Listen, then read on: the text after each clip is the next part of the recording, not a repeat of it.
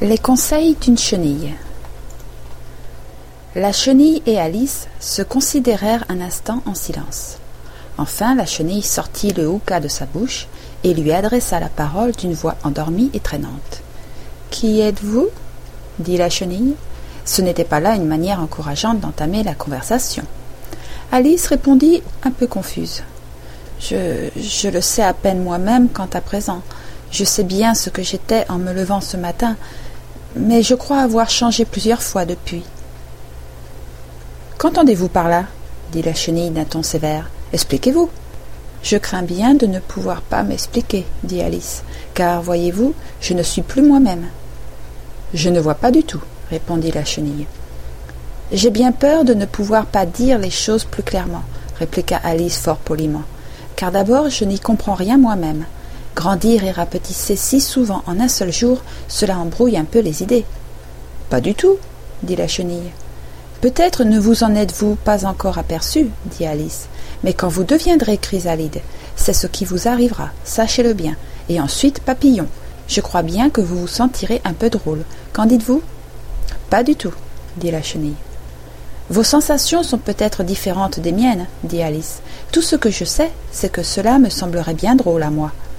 À vous dit la chenille d'un ton de mépris. Qui êtes-vous? Cette question les ramena au commencement de la conversation. Alice, un peu irritée du parler bref de la chenille, se redressa de toute sa hauteur et répondit bien gravement Il me semble que vous devriez d'abord me dire qui vous êtes vous-même. Pourquoi? dit la chenille. C'était encore là une question bien embarrassante. Et comme Alice ne trouvait pas de bonne raison à donner, et que la chenille avait l'air de très mauvaise humeur, Alice lui tourna le dos et s'éloigna. Revenez lui cria la chenille. J'ai quelque chose d'important à vous dire. L'invitation était engageante, assurément. Alice revint sur ses pas. Ne vous emportez pas, dit la chenille. Est-ce tout? dit Alice, cherchant à retenir sa colère. Non, répondit la chenille. Alice pensa qu'elle ferait tout aussi bien d'attendre, et qu'après tout, la chenille lui dirait peut-être quelque chose de bon à savoir. La chenille continua de fumer pendant quelques minutes sans rien dire. Puis, retirant enfin la pipe de sa bouche, elle se croisa les bras et dit Ainsi vous vous figurez que vous êtes changé, hein Je le crains bien, dit Alice. Je ne peux plus me souvenir des choses comme autrefois, et je ne reste pas dix minutes de suite de la même grandeur. De quoi est-ce que vous ne pouvez pas vous souvenir dit la chenille. J'ai essayé de réciter la fable de Maître Corbeau, mais ce n'était plus la même chose, répondit Alice d'un ton chagrin. Récitez Vous êtes vieux, Père Guillaume, dit la chenille.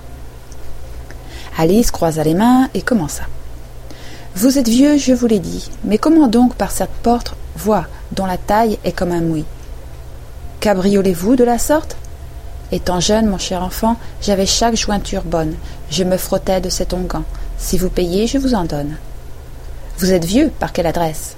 Tenez-vous debout sur le nez, une anguille qui se redresse, droit comme un i quand vous sifflez un. Cette question est trop sotte, cessez de babiller ainsi, ou je vais, du bout de ma botte, vous envoyer bien loin d'ici. Ce n'est pas cela, dit la chenille. Pas tout à fait, je le crains bien, dit Alice timidement. Tous les mots ne sont pas les mêmes. C'est tout de travers d'un bout à l'autre, dit la chenille d'un ton décidé, et il se fit un silence de quelques minutes. La chenille fut la première à reprendre la parole. De quelle grandeur voulez-vous être? demanda-t-elle. Oh, je ne suis pas difficile quant à la taille, reprit vivement Alice. Mais vous comprenez bien qu'on n'aime pas à en changer si souvent. Je ne comprends pas du tout, dit la chenille. Alice se tut elle n'avait jamais de sa vie été si souvent contredite, et elle sentait qu'elle allait perdre patience. Êtes-vous satisfaite maintenant? dit la chenille. J'aimerais bien à être un petit peu plus grande, si cela vous était égal, dit Alice. Trois pouces de haut, c'est si peu. C'est une très belle taille, dit la chenille en colère, se dressant de toute sa hauteur. Elle avait tout juste trois pouces de haut. Mais je n'y suis pas habituée, répliqua Alice d'un ton piteux, et elle fit cette réflexion. Je voudrais bien que ces gens-là ne fussent pas si susceptibles. Vous finirez par vous y habituer, dit la chenille. Elle remit la pipe à sa bouche et fuma de plus belle. Cette fois, Alice attendit patiemment qu'elle se décidât à parler. Au bout de deux ou trois minutes, la chenille sortit le hookah de sa bouche, bâilla une ou deux fois et se secoua. Puis elle descendit de dessus le champignon, glissa dans le gazon et dit tout simplement en s'en allant Un côté vous fera grandir et l'autre vous fera rapetisser. Un côté de quoi? L'autre côté de quoi? pensa Alice. Du champignon, dit la chenille, comme si Alice avait parlé tout haut.